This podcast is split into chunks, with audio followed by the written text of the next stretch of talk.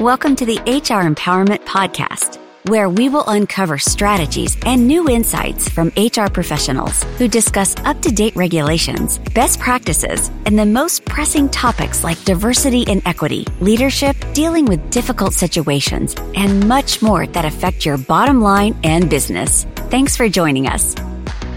Hey, everybody. Wendy Sellers here, the HR lady. Welcome back to the podcast. Today we are talking about unlocking the power within, nurturing mental wealth in the workplace.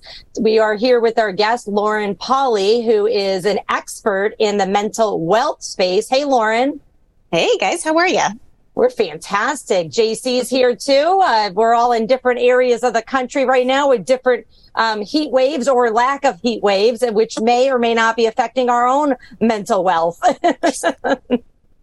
I know it is mine, that's for sure. Hey, I want to talk a little bit. We actually started talking about it in epi- the end episode two about, uh, you know, self improvement and personal growth. You and JC were talking about, you know, personality styles and personality traits a little bit, more traits, uh, the introvert, extrovert, ambivert. And I write about that in my second book as well. And, you know, I, I think this is a perfect opportunity to kickstart this conversation on, on in order to improve ourselves in the mental space or any other space, we first have to identify what our, you know, what our strengths and challenges are. So is that something that you do when you're working with people who are coming to you with uh, mental wealth issues? Absolutely. Yeah. And even when I go into corporations for consulting, there are so many different quizzes you can do. Some are very short. Uh, one that we've used at the hospital environment that I've been working in for a long time, where you can take a personality quiz. They have different categories. And the nice thing when you do that as a group is you can learn about your team. So how you function, how you like your communication strategies, and then also what you look like under stress so that people around you can start to identify and hopefully be not only self-aware of what their triggers are, but also self-aware and aware of what their coworkers triggers may be too. Right.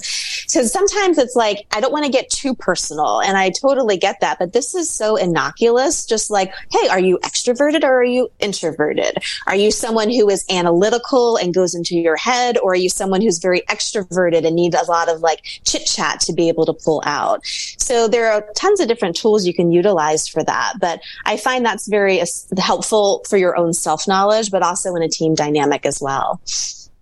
It poses a question that just came to mind. I do have a stat for you, but question for you real quick based on what you said there, Lauren. So when when mm-hmm. we're talking about being in your own head, and you're in the workplace, if you know that this is one of your traits and it's something that you might be doing or you might be working on to overcome, if you have a coworker or a boss or supervisor pull you aside and, and start to just let you know, hey, get out of your own head, and, and they kind of rail in on you a bit, is that helpful?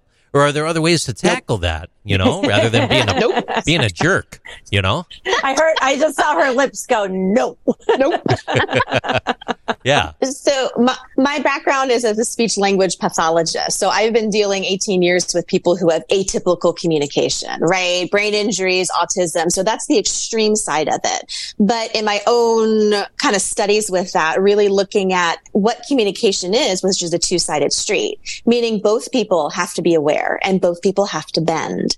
And I find so often in corporate cultures, managers don't really do that. They have one way they interact with everybody honestly, you can't really do that if you want to be an effective leader. So somebody who is more analytical, which is why you do these quizzes, just not so you can pigeonhole or like put somebody in a box, just so you have more awareness. I would know, I would see JC in his head and I would know, you know what? He probably just needs some space. So perhaps I'm not going to come at him, but I'm going to say, Hey, when you're ready to discuss this or when you have an idea, tap on me.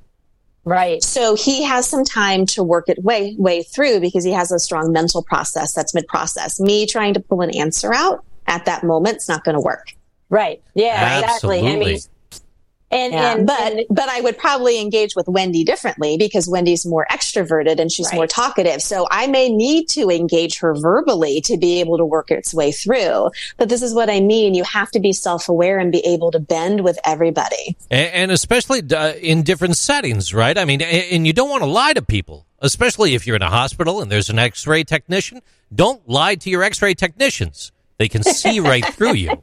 So, with that being said, look, 94% of millennials reported making personal improvement commitments and said that they'd be willing to spend nearly $300 a month on self improvement. Millennials spend twice as much as baby boomers on self improvement, such as working out, life coaching, and well being apps. Back to you. Yeah, that's a really good point. For I'm not surprised by those statistics. Um, first of all, it's much more accept- acceptable in society, thanks to millennials, um, to say, you know what, I need help and I'm going to go get it. You know, I was just having a conversation with uh, my friends, um, two kids. Uh, I would say about two months ago, they're teenagers. One just graduated high school. One's a little bit younger and they both are like, yep, we both have, um, um, counselors. They do not report to our parents. We only if something really, you know, um, concerning is happening. And I just loved it that they were like, yeah, we have counselors. We go to them every single week. We, we get coaching, we get counseling and, and all our friends do too. They're like, what's the big deal? And I was like, I love you. I love you so much. I think it's the fact that the what's the big deal is there. And that's what we have to get to of like, it is not a big deal if you're struggling.